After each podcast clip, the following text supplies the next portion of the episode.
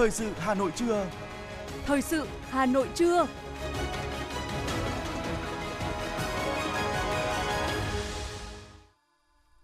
Bây giờ là chương trình thời sự của Đài Phát thanh Truyền hình Hà Nội, phát trực tiếp trên sóng phát thanh tần số FM 90 MHz. Hôm nay, thứ hai ngày 15 tháng 8 năm 2022, chương trình có những nội dung chính sau đây. Khai mạc phiên họp chuyên đề pháp luật tháng 8 năm 2022 của Ủy ban Thường vụ Quốc hội. Lăng Chủ tịch Hồ Chí Minh mở cửa trở lại từ ngày mai 16 tháng 8. Hà Nội ban hành kế hoạch về đảm bảo an toàn thực phẩm Tết Trung thu trên địa bàn thành phố Hà Nội năm 2022. Khắc phục tình trạng thiếu hụt thuốc dùng phẫu thuật tim, Cục Quản lý Dược Bộ Y tế đề nghị các cơ sở khám chữa bệnh và cơ sở nhập thuốc Rotamin Sulfat theo đúng quy định. Phần tin thế giới có những thông tin Pháp ký nghị định thu kết nạp Phần Lan và Thụy Điển vào NATO. Dịch sởi bùng phát tại Zimbabwe khiến 80 trẻ em tử vong. Xác định nguyên nhân vụ hỏa hoạn tại nhà thờ ở Ai Cập khiến ít nhất 41 người tử vong. Sau đây là nội dung chi tiết. Thưa quý vị và các bạn, sáng nay tại nhà Quốc hội thủ đô Hà Nội, Ủy viên Bộ Chính trị, Chủ tịch Quốc hội Vương Đình Huệ đã chủ trì và phát biểu khai mạc phiên họp chuyên đề pháp luật tháng 8 năm 2022 của Ủy ban Thường vụ Quốc hội.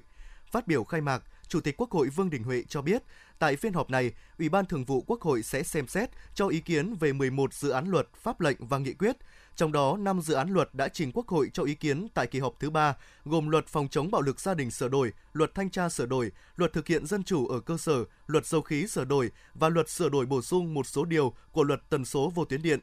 Theo Chủ tịch Quốc hội, đây là năm dự án luật đã được chuẩn bị kỹ lưỡng, cơ quan chủ trì thẩm tra đã cho ý kiến tại các phiên họp, trình ra Quốc hội và cơ bản nhận được sự đồng thuận nhất trí cao. Hiện chỉ còn một số nội dung quan trọng cá biệt cần tập trung cho ý kiến các vấn đề, nội dung các ý kiến khác nhau để tiếp tục phát huy tinh thần của kỳ họp thứ ba khi các dự án luật trình ra Quốc hội thông qua được và nhận được sự đồng thuận và thống nhất cao.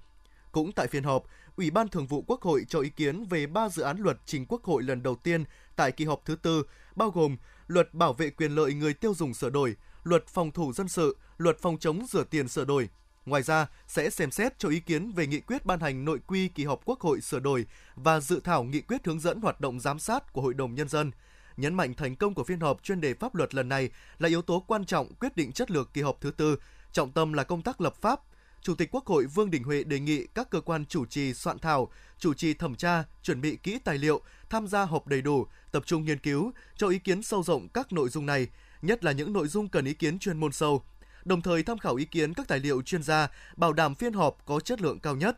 Trong phiên họp sáng nay, dưới sự chủ trì của Phó Chủ tịch Quốc hội Nguyễn Khắc Định, Ủy ban Thường vụ Quốc hội cho ý kiến về dự án pháp lệnh xử phạt vi phạm hành chính đối với hành vi cản trở hoạt động tố tụng, Chúng tôi sẽ tiếp tục thông tin về phiên họp này vào chương trình thời sự 19 giờ tối nay. Thưa quý vị và các bạn, Ban Quản lý Lăng Chủ tịch Hồ Chí Minh vừa có thông báo tới các cơ quan tổ chức đoàn thể chính trị xã hội, nhân dân và người nước ngoài về việc tổ chức lễ viếng Chủ tịch Hồ Chí Minh sau thời gian tạm ngừng để thực hiện công tác bảo dưỡng, tu bổ định kỳ năm 2022. Theo đó, đến nay, Lăng Chủ tịch Hồ Chí Minh đã hoàn thành công tác bảo dưỡng, tu bổ định kỳ năm 2022. Lễ viếng Chủ tịch Hồ Chí Minh sẽ được tiếp tục tổ chức từ ngày 16 tháng 8 năm 2022.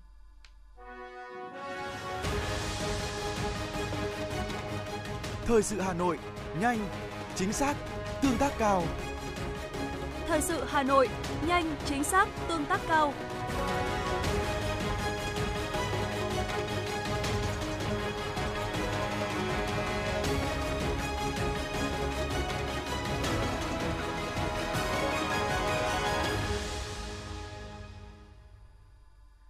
Xin được chuyển sang những thông tin khác. Thưa quý vị, nhận lời mời của Ban Thường vụ Liên đoàn Lao động thành phố Hà Nội, đoàn đại biểu cấp cao Liên hiệp Công đoàn thủ đô Viêng Chăn, Cộng hòa Dân chủ Nhân dân Lào do đồng chí Đào Phết Alun, thành ủy viên, Chủ tịch Liên hiệp Công đoàn thủ đô Viêng Chăn làm trưởng đoàn sang thăm làm việc tại thủ đô Hà Nội trong thời gian từ ngày 14 đến ngày 18 tháng 8 năm 2022. Chiều qua, tại trụ sở Liên đoàn Lao động thành phố Hà Nội, hai bên đã hội đàm và ký kết bản ghi nhớ quan hệ hợp tác hữu nghị giai đoạn 2022-2027 Cuộc hội đàm do đồng chí Nguyễn Phi Trường, xin lỗi quý vị, cuộc hội đàm do đồng chí Nguyễn Phi Thường, Ủy viên Đoàn Chủ tịch Tổng Liên đoàn Lao động Việt Nam, thành ủy viên, Chủ tịch Liên đoàn Lao động thành phố Hà Nội và đồng chí Đào Phết Alun, thành ủy viên, Chủ tịch Liên hiệp Công đoàn Thủ đô Viêng Chăn đồng chủ trì. hai bên đã thảo luận một số vấn đề liên quan tới tình hình chính trị, kinh tế xã hội, hoạt động công đoàn và phong trào công nhân viên chức lao động của mỗi nước, tăng cường hợp tác và trao đổi kinh nghiệm nhằm nâng cao chất lượng trong việc bảo vệ quyền, lợi ích hợp pháp chính đáng đối với người lao động để triển khai thực hiện bản ghi nhớ hợp tác giữa chính quyền thủ đô Hà Nội và thủ đô Viêng Chăn ký ngày 4 tháng 4 năm 2022 và đưa mối quan hệ hợp tác song phương lên tầm cao mới, Công đoàn Thủ đô Hà Nội và Liên hiệp Công đoàn Thủ đô Viêng Chăn đã ký kết bản ghi nhớ quan hệ hợp tác hữu nghị giai đoạn 2022-2027. Trong đó, nêu rõ kế hoạch tổ chức lớp đào tạo lý luận nghiệp vụ công tác công đoàn đối với cán bộ chủ chốt của Liên hiệp Công đoàn Thủ đô Viêng Chăn 2 năm một lần tại thủ đô Hà Nội và tổ chức trao đổi và học tập kinh nghiệm công tác công đoàn trong lĩnh vực bảo vệ lợi ích kinh tế, xã hội đối với người lao động, cũng như các vấn đề liên quan đến hợp tác toàn diện giữa hai thủ đô Hà Nội và Viêng Chăn. Mới đây, Hiệp hội Nhà thầu xây dựng Việt Nam đề xuất Thủ tướng giao Ngân hàng Nhà nước có hướng dẫn bổ sung những ưu tiên hợp lý cho tín dụng xây dựng, đặc biệt là các dự án trọng điểm theo quan điểm hỗ trợ cho sản xuất. Theo Chủ tịch Hiệp hội Nhà thầu xây dựng Việt Nam, khoảng 90% là doanh nghiệp xây dựng vừa và nhỏ, quy mô vốn dao động dưới 100 tỷ đồng. Các doanh nghiệp lớn trong ngành cũng chỉ phổ biến quy mô vốn từ 500 tới 1.000 tỷ đồng, chưa đến 10 doanh nghiệp có vốn trên 1.000 tỷ đồng. Trong khi đó, nợ động không thanh toán được khá phổ biến ở tất cả các doanh nghiệp. Các tổng công ty, tập đoàn xây dựng hầu hết đều có nợ động từ vài trăm đến vài nghìn tỷ đồng. Vì vậy, đối với vốn đầu tư công, đề nghị Thủ tướng giao Bộ Kế hoạch và Đầu tư và Bộ Tài chính ra soát lại các chủ đầu tư vốn ngân sách để thống kê chính xác số lượng nợ tồn xây dựng trong các năm trước, báo cáo Thủ tướng phương án cắt hết các nợ dồn toa để giải quyết dứt điểm cho các nhà thầu. Từ ngày hôm nay 15 tháng 8 năm 2022, chính sách mới liên quan đến việc hỗ trợ nhà ở cho hộ nghèo, hộ cận nghèo trên địa bàn các huyện nghèo được chính thức áp dụng theo quy định tại thông tư số 01/2022 ngày 30 tháng 6 năm 2022 của Bộ Xây dựng. Theo đó, hộ nghèo, hộ cận nghèo được hỗ trợ xây nhà mới hoặc sửa chữa nhà ở, ký cam kết và đăng ký với Ủy ban Nhân dân cấp xã, đề xuất chọn mẫu nhà, phương thức xây nhà mới hoặc sửa chữa, Định mức trong trường hợp này là 40 triệu đồng một hộ một nhà xây mới, 20 triệu đồng một hộ một sửa chữa nhà từ nguồn ngân sách trung ương. Theo Thống đốc Ngân hàng Nhà nước, các hợp đồng đại lý bảo hiểm ký với ngân hàng không yêu cầu sản phẩm bảo hiểm phải được bán kèm hay gắn với các sản phẩm, dịch vụ ngân hàng. Việc ký kết và thực hiện hợp đồng đại lý bảo hiểm theo thỏa thuận giữa doanh nghiệp bảo hiểm với ngân hàng và phải đảm bảo tuân thủ quy định pháp luật. Ngân hàng Nhà nước cho hay, pháp luật về kinh doanh bảo hiểm đã quy định các nguyên tắc, quyền nghĩa vụ của các bên liên quan trong kinh doanh và khai thác bảo hiểm. Điều này nhằm đảm bảo việc tham gia bảo hiểm là tự nguyện trên cơ sở nhu cầu và khả năng tài chính của khách hàng, không được bắt buộc khách hàng mua bảo hiểm. Trong thời gian vừa qua, nhiều phản ánh về tình trạng một số nhân viên ngân hàng bắt buộc khách hàng mua bảo hiểm khi vay vốn như chỉ giải ngân khi mua thêm gói bảo hiểm nhân thọ. Ngân hàng Nhà nước đã chỉ đạo các tổ chức tín dụng giả soát toàn bộ hệ thống, xử lý nghiêm những trường hợp này. Tổng cục Thuế vừa ban hành công văn yêu cầu Cục Thuế các tỉnh, thành phố tăng cường quản lý thuế đối với xe ô tô, xe gắn máy nhập khẩu, tạm nhập khẩu không nhằm mục đích thương mại. Tổng cục Thuế yêu cầu các cục thuế chuyển hồ sơ sang cơ quan công an hoặc phối hợp với các cơ quan chức năng xử lý những trường hợp nhập khẩu, tạm nhập khẩu chuyển nhượng xe ô tô, xe gắn máy có nguồn gốc nhập khẩu, tạm nhập khẩu không nhằm mục đích thương mại nhưng thông báo giải thể, không thực hiện kê khai, nộp thuế, quyết toán thuế hoặc bỏ trốn khỏi địa chỉ kinh doanh – Tổng cục thuế cũng yêu cầu phải xử lý bộ phận Tổng cục thuế cũng yêu cầu phải cử bộ phận đầu mối tại cục thuế thường xuyên trao đổi, phối hợp với cơ quan hải quan trên địa bàn và cơ quan hải quan đã chuyển thông tin về các tổ chức, cá nhân nhập khẩu, tạm nhập khẩu xe ô tô, xe gắn máy không nhằm mục đích thương mại để có các biện pháp quản lý thuế kịp thời. Thưa quý vị, Hiện nay, các doanh nghiệp sản xuất công nghiệp đang nỗ lực đẩy nhanh sản xuất, bù lại khoảng thời gian 2 năm khó khăn do ảnh hưởng của dịch COVID-19. Tuy nhiên, hiện các doanh nghiệp ngành công nghiệp đang đối mặt với thiếu nguyên liệu. Vì vậy, giai đoạn tới, bên cạnh sự nỗ lực của doanh nghiệp, rất cần sự hỗ trợ từ bộ ngành để doanh nghiệp có thể phục hồi và phát triển. Ngay sau khi dịch COVID-19 được kiểm soát, các doanh nghiệp sản xuất công nghiệp đã nỗ lực đẩy nhanh sản xuất, bù lại khoảng thời gian 2 năm khó khăn do ảnh hưởng của dịch COVID-19. Nhờ đó mà ngành công nghiệp chế biến, chế tạo tiếp tục đóng vai trò động lực dẫn dắt tăng trưởng của nền kinh tế với mức tăng 9,66% trong 6 tháng đầu năm 2022. Tuy đã có sự phục hồi đáng kể, nhưng sản xuất công nghiệp còn gặp không ít khó khăn. Bà Đỗ Thị Thúy Hương, Ủy viên Ban chấp hành Hiệp hội Doanh nghiệp Điện tử Việt Nam cho biết. Giá cả nguyên vật liệu, ờ, linh kiện, ờ, chi phí ờ, vận chuyển, chi phí logistics, các cái mặt hàng đều tăng giá và nó ảnh hưởng đến các cái ờ, cái nguyên vật liệu nhập đầu vào của chúng tôi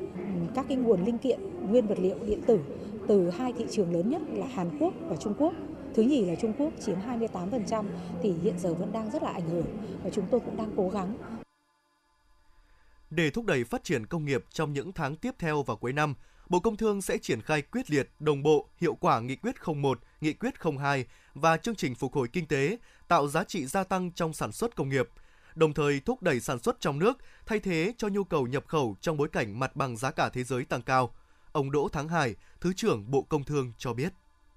Thì ngành công thương, Bộ Công Thương cũng đã rất cố gắng trong cái việc ờ, đảm bảo cái nguồn ờ, nguyên liệu để phục vụ cho sản xuất công nghiệp và qua đó thì cũng lại hỗ trợ cho cái việc xuất khẩu vì như chúng ta đã biết ví dụ như cái mặt hàng chế biến chế tạo thì như vậy là chiếm đến hơn 80%, thường thường là từ 80 đến 82% cái kim ngạch xuất khẩu của Việt Nam.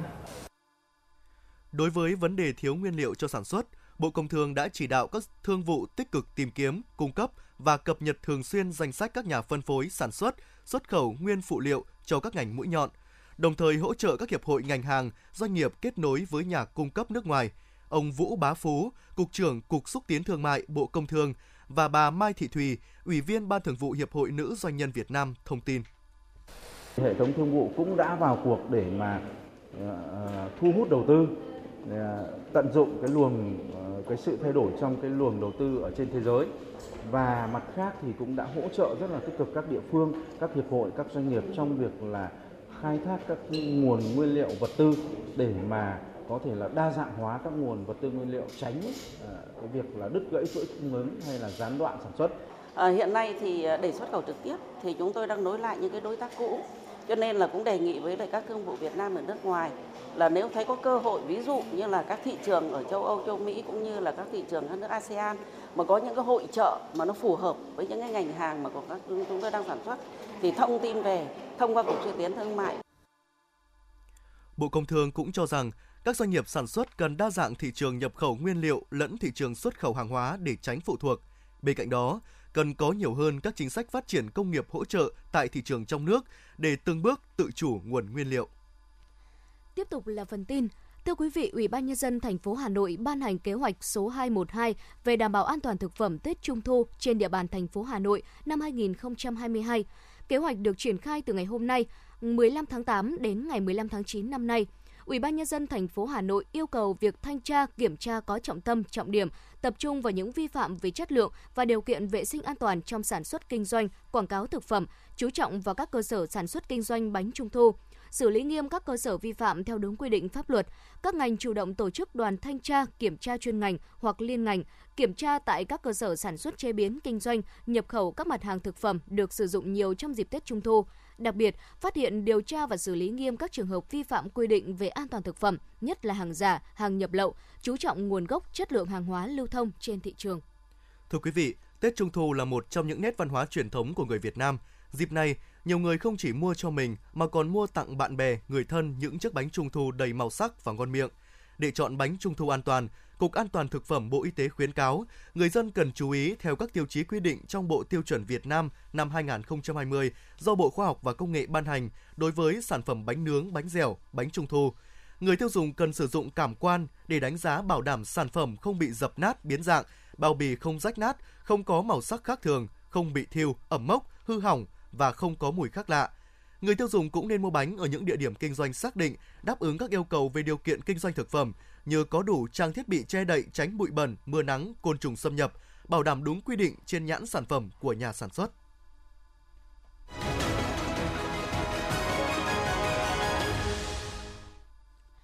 Thưa quý vị và các bạn, các di tích lịch sử, di sản văn hóa chính là nguồn tài sản quý giá, cấu thành môi trường sống của con người thủ đô. Và đây cũng chính là tiềm năng thế mạnh, là cơ sở nguồn lực để Hà Nội phát triển kinh tế xã hội, nhất là phát triển du lịch văn hóa. Vì thế, công tác bảo tồn và phát huy giá trị di tích luôn được các cấp chính quyền Hà Nội lưu tâm. Là một trong những địa phương đứng đầu cả nước về số lượng di tích trên địa bàn, toàn thành phố Hà Nội hiện có gần 6.000 di tích được kiểm kê, trong đó có một di sản văn hóa thế giới, 21 cụm di tích quốc gia đặc biệt, 1.160 di tích quốc gia, 1.456 di tích cấp thành phố, phong phú về loại hình, giàu có về giá trị, các di tích trên địa bàn thành phố là niềm tự hào của người dân thủ đô, đồng thời cũng đặt ra nhiều thách thức cho công tác quản lý, tu bổ, tôn tạo và phát huy giá trị. Trong những năm qua, công tác quản lý, tu bổ, tôn tạo và phát huy giá trị trên địa bàn thành phố luôn được các cấp ủy, chính quyền từ thành phố đến cơ sở quan tâm, đầu tư và đạt được nhiều kết quả quan trọng. Ông Phạm Tuấn Long, Chủ tịch Ủy ban nhân dân quận Hoàn Kiếm nói: Quận Hoàn Kiếm chúng tôi xác định du lịch là một trong những kinh tế ngành kinh tế mũi nhọn mà quận cần phải tập trung thực hiện. Nên trong nhiều năm qua thì quận đã từng bước uh, thực hiện các cái đề án, uh, các cái dự án giải phóng mặt bằng, uh, tu bổ các cái di tích ở trên địa bàn. Cùng với cái việc uh, phát triển các cái uh, giữ gìn các cái di sản vật thể thì quận cũng đã uh, triển khai các cái đề án về bảo tồn các cái di sản phi vật thể, ờ, các cái lưu giữ lại các cái nghề thủ công truyền thống, các phố chuyên doanh, các phố nghề. Sau giai đoạn phát triển vàng của du lịch thủ đô từ năm 2016 đến năm 2019, khi đón gần 29 triệu lượt khách vào năm 2019, thì dịch COVID-19 xuất hiện, khiến mức độ tăng trưởng của ngành du lịch bị sụt giảm nghiêm trọng. Ông Trần Trung Hiếu, Phó Giám đốc Sở Du lịch Hà Nội cho biết, thời gian tới Sở Du lịch sẽ tiếp tục thực hiện các giải pháp để thu hút khách trong và ngoài nước, khi đến Hà Nội, du khách sẽ được khám phá một Hà Nội vừa quen mà lạ với rất nhiều điểm đến thú vị với những nét văn hóa đặc trưng của đất Kinh Kỳ. Du lịch di sản văn hóa uh, luôn chiếm cái tỷ trọng lớn uh, trong cái uh, các cái sản phẩm du lịch uh, của Hà Nội và uh, Ờ, trong hàm lượng của các sản phẩm du lịch Hà Nội ờ, cũng yêu cầu ờ, phải đảm bảo các yếu tố khai thác tốt các cái giá trị truyền thống và tạo ra các cái bản sắc các cái đặc trưng của thành phố Hà Nội.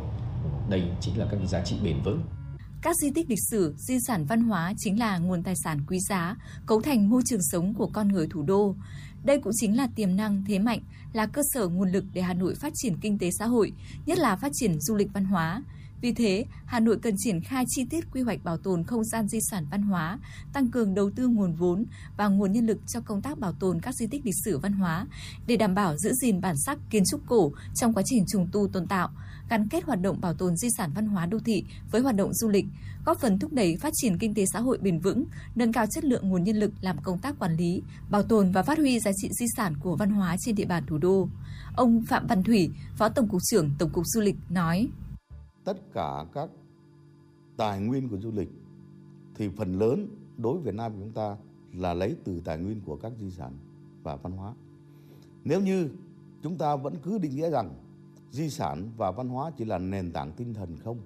để giáo dục truyền thống cách mạng không thì chưa đủ. Phải gắn các di sản, các văn hóa đấy để phát triển kinh tế. Đấy là kinh tế trong văn hóa và tăng thu ngân sách cho địa phương. Lấy nguồn kinh phí đấy để hỗ trợ lẫn nhau quay lại để bảo tồn và phát triển các di sản di tích văn hóa đó.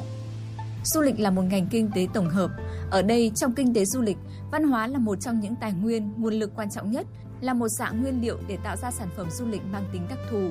Do vậy, cần khai thác giá trị của các tài nguyên văn hóa để tạo ra sản phẩm du lịch.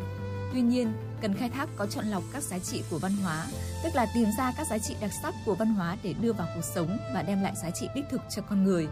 Điều đó giúp khơi nguồn nội lực cho văn hóa, giúp văn hóa tăng thêm sức mạnh để phát triển, chứ không phải để khai thác đến cạn kiệt. Khai thác các giá trị văn hóa tức là làm tăng giá trị của văn hóa, tạo cho văn hóa đầu ra là sản phẩm du lịch. Đi cùng với việc khai thác các giá trị văn hóa là nâng cao hàm lượng văn hóa trong kinh doanh du lịch. Chính việc tiến hành song song hai quá trình như vậy sẽ tạo ra sự phát triển bền vững của kinh tế du lịch, đồng thời góp phần quan trọng vào xây dựng và phát triển nền văn hóa Việt Nam tiên tiến đậm đà bản sắc dân tộc, nâng cao văn hóa dân tộc lên một tầm cao mới với vị thế và phù hợp trong thời đại mới.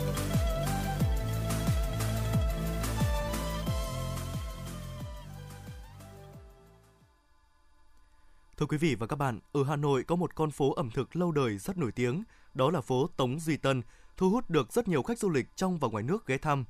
Mới đây, con phố này đã được thí điểm triển khai dự án mô hình phố ẩm thực xanh, nói không với túi ni lông khó phân hủy và đồ nhựa dùng một lần, ghi nhận của phóng viên thời sự. Vừa qua, các hộ gia đình trên phố ẩm thực Tống Duy Tân tạm gác thời gian buôn bán để tập trung lắng nghe về tác hại của rác thải nhựa, lợi ích của việc phân loại rác tại nguồn. Đặc biệt, dưới sự phối hợp của phường cùng một số tổ chức hoạt động phi lợi nhuận vì môi trường, các hộ kinh doanh cũng được giới thiệu trải nghiệm về lợi ích của các sản phẩm bao bì, sản phẩm đường đồ ăn thân thiện với môi trường. bà con sẽ được hỗ trợ hoàn toàn miễn phí những sản phẩm này trong cả tháng 9. Anh James Joseph Kendall, tổ chức Keep Hà Nội Clean và ông Nguyễn Hoàng Anh, Phó Chủ tịch Ủy ban Nhân dân phường Hàng Bông, Hoàn Kiếm, Hà Nội, chia sẻ. À, hôm nay có diện rất nhiều sản phẩm khác và ừ, tất cả hôm nay làm bằng giấy hoặc là bột mía và à, bên bên ờ, hai tổ chức và USAID à, ờ, có sẽ gửi à, đủ cho cho mọi người vào một tháng thôi, một tháng. Đưa ra các cái loại túi ni lông, các cái loại bát đĩa mà làm bằng các cái uh, nguyên liệu tái chế để sử dụng tiếp. Và theo tôi cho rằng là cái này là rất phù hợp và rất là văn minh.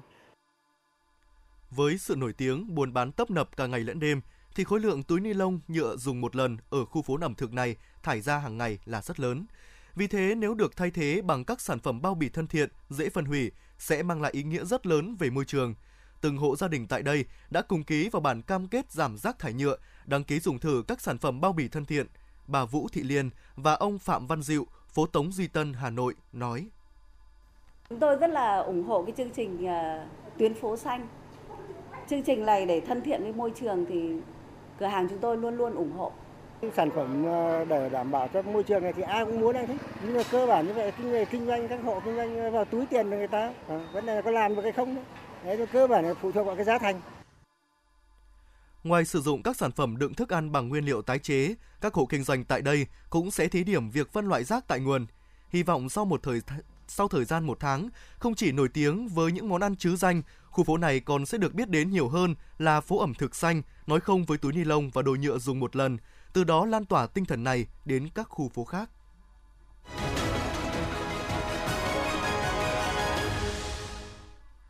Xin được chuyển sang những thông tin khác. Thưa quý vị, theo công văn số 245 của Văn phòng Chính phủ gửi Bộ Lao động Thương binh và Xã hội, Phó Thủ tướng Chính phủ Vũ Đức Đam đã đồng ý với phương án mà Bộ này đề xuất. Cụ thể, lịch nghỉ lễ Quốc khánh năm nay được chọn là từ ngày 1 tháng 9 năm 2022 đến hết ngày 2 tháng 9 năm 2022. Cụ thể, người lao động cán bộ công chức viên chức làm việc theo chế độ nghỉ thứ bảy chủ nhật được nghỉ 4 ngày liên tiếp từ ngày 1 tháng 9 năm 2022 đến hết ngày 4 tháng 9 năm 2022. Người lao động cán bộ công chức viên chức không làm việc theo chế độ nghỉ thứ bảy chủ nhật được nghỉ 2 ngày liên tiếp từ ngày 1 tháng 9 năm 2022 đến hết ngày 2 tháng 9 năm 2022. Việc bố trí lịch nghỉ dịp lễ tại doanh nghiệp còn phụ thuộc vào nội quy làm việc và thỏa thuận của lao động với chủ sử dụng lao động. Chuẩn bị cho năm học mới 2022-2023, Hà Nội đã đẩy mạnh việc đầu tư trang thiết bị, xây mới nhiều lớp học, trường học để bảo đảm đủ chỗ ở cho học, đủ chỗ học cho học sinh, đáp ứng các yêu cầu dạy và học, đặc biệt là đối với các khối lớp 3, lớp 7, lớp 10 theo chương trình giáo dục phổ thông năm 2018. Trước thông tin phản ánh về việc một số bệnh viện thiếu hụt nguồn cung ứng thuốc chứa hoạt chất protamin sunfat dùng trong phẫu thuật tim mạch, Cục Quản lý Dược Bộ Y tế đề nghị các cơ sở khám chữa bệnh và cơ sở nhập khẩu thuốc nhanh chóng lập hồ sơ, đơn hàng nhập khẩu thuốc protamin sunfat theo đúng quy định để có thể sớm nhập khẩu về Việt Nam. Theo Cục Quản lý Dược, protamin sunfat thuộc danh mục thuốc hiếm nên được ưu tiên trong việc xem xét cấp giấy đăng ký lưu hành. Tuy nhiên đến nay, chưa có cơ sở nào nộp hồ sơ đề nghị cấp giấy đăng ký lưu hành tại Việt Nam với thuốc chứa hoạt chất protamin sunfat.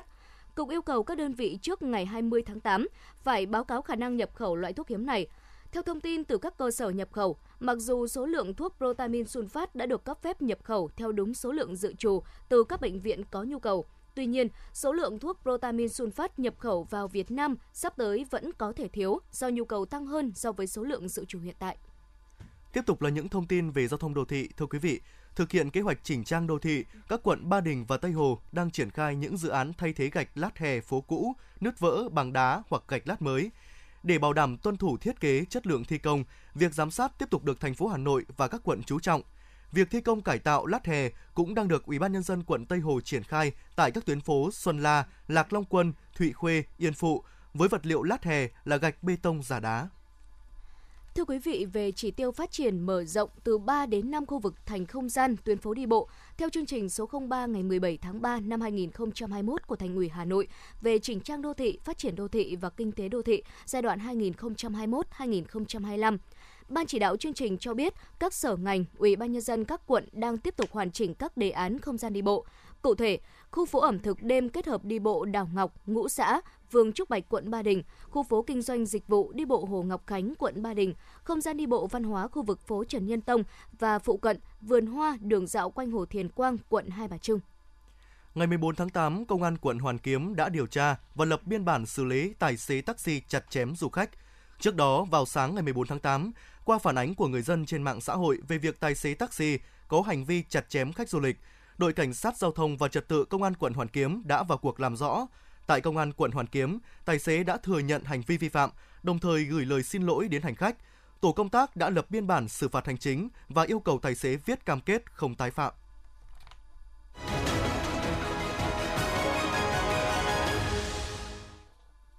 Quý vị thính giả đang nghe chương trình thời sự của Đài Phát thanh Truyền hình Hà Nội được phát sóng trực tiếp trên tần số FM 90 MHz. Xin được chuyển sang những thông tin quốc tế. Thưa quý vị, Tổng thống Pháp ký nghị định thư kết nạp Phần Lan và Thụy Điển vào NATO. Như vậy, cho tới nay, đã có hơn 2 phần 3 số thành viên NATO đã phê chuẩn việc kết nạp Phần Lan và Thụy Điển vào liên minh quân sự này. Các lực lượng Nga đã kiểm soát hoàn toàn khu định cư chiến lược Pesky ở Donetsk, miền đông Ukraine. Bộ Quốc phòng Nga cho biết Pesky nằm cách sân bay Donetsk khoảng 2 km, là một trong những trụ cột chính trong tuyến phòng thủ phức tạp của Ukraine ở Donetsk. Khu định cư đã được củng cố nghiêm ngặt kể từ năm 2015 có ít nhất là 41 người thiệt mạng, 45 người bị thương trong một vụ cháy lớn tại nhà thờ Abu Shafein ở thành phố Giza của Ai Cập vào ngày 14 tháng 8. Nguyên nhân vụ cháy nhà thờ là do chập điện khi ngọn lửa bùng phát từ một máy điều hòa không khí ở tầng thứ hai của tòa nhà. Vào thời điểm xảy ra vụ cháy, có khoảng 5.000 người đang dự lễ tại nhà thờ, khiến nhiều người hoảng loạn và dẫn đến thảm kịch dẫm đạp ngay sau đó. Bộ Y tế Zimbabwe cho biết một đợt bùng phát bệnh sởi đã khiến 80 trẻ em ở nước này tử vong kể từ tháng 4 năm 2022 Đợt bùng phát dịch sởi dự kiến sẽ gây thêm căng thẳng trong ngành y tế Zimbabwe vốn đã kiệt kệ vì thiếu thuốc và các cuộc đình công liên tục của nhân viên y tế. Trung tâm Tài chính Thượng Hải của Trung Quốc cho biết sẽ mở cửa trở lại tất cả các trường tiểu học, trung học cơ sở, trung học phổ thông và nhà trẻ, trường mẫu giáo vào ngày 1 tháng 9 tới đây. Việc mở lại trường học ở thành phố Thượng Hải diễn ra sau nhiều tháng đóng cửa vì đại dịch COVID-19. Vụ nổ ngày hôm qua đã phá hủy kho pháo hoa trong một trung tâm mua sắm ở thủ đô Yerevan và Armenia, khiến 3 người thiệt mạng và hơn 60 người bị thương. Bộ Tình trạng khẩn cấp nước này xác nhận kết quả điều tra ban đầu cho thấy hai vụ nổ lớn đã làm sập một phần của tòa nhà chứa kho pháo hoa. Hiện vẫn chưa rõ nguyên nhân khiến kho pháo hoa phát nổ. Một người đã tử vong, 17 người khác bị thương sau khi chiếc ô tô lao vào đám đông tụ tập bên ngoài một quán bar ở Pennsylvania, Mỹ vào tối ngày 13 tháng 8 theo giờ địa phương. Được biết đây là sự kiện được tổ chức nhằm gây quỹ từ thiện cho các gia đình bị ảnh hưởng bởi vụ cháy nhà khiến 10 người thiệt mạng hồi đầu tháng 8 này. Trung tâm khí tượng quốc gia Trung Quốc tiếp tục phát đi cảnh báo nhiệt độ cao màu đỏ, mức nghiêm trọng nhất. Đây là lần thứ hai Trung tâm khí tượng quốc gia Trung Quốc phát đi cảnh báo đỏ mức cao nhất bởi một nửa diện tích đất nước chìm trong những ngày nắng nóng kéo dài.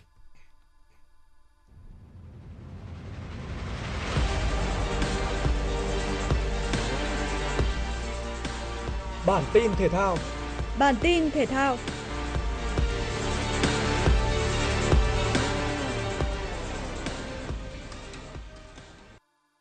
Cầu tâm điểm vòng 12 V-League 2022 giữa Hà Nội FC và Hoàng Anh Gia Lai diễn ra trên sân hàng đẫy. Một thế trận chắc chắn và kín kẽ được hai đội tạo ra trong hiệp thi đấu đầu tiên. Phút 56, Tôn Si tung đường truyền ngang thuận lợi để Văn Quyết băng lên dứt điểm chuẩn xác khi bàn thắng mở tỷ số cho đội bóng thủ đô. Rất nhanh sau đó, chỉ 2 phút sau, đến lượt Tuấn Hải đệm bóng dễ dàng nâng tỷ số lên thành 2-0 cho đội chủ nhà. Bên kia chiến tuyến, nỗ lực tìm kiếm bàn gỡ cũng đã giúp Hoàng Anh Gia Lai có bàn rút ngắn tỷ số sau pha đánh đầu của Bruno phút 62. Thắng chung cuộc 2-1, Hà Nội vô địch lượt đi khi hơn đội nhì là Sông Lam Nghệ An đến 6 điểm, trong khi nửa đầu của mùa giải chỉ còn một vòng đấu.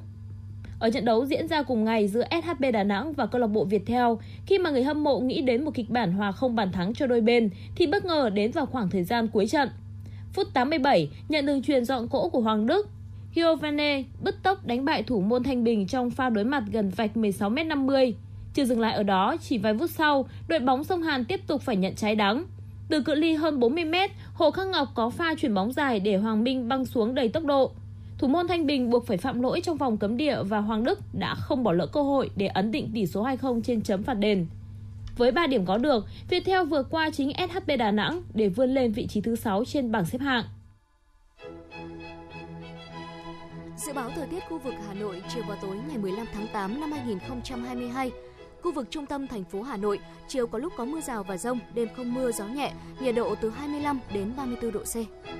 Quý vị và các bạn vừa nghe chương trình thời sự của Đài Phát thanh Truyền hình Hà Nội, chỉ đạo nội dung Nguyễn Kim Khiêm, chỉ đạo sản xuất Nguyễn Tiến Dũng, tổ chức sản xuất Xuân Luyến, chương trình do biên tập viên Nguyễn Hằng, phát thanh viên Võ Nam Thu Thảo và kỹ thuật viên Quang Ngọc thực hiện. Thân ái, chào tạm biệt.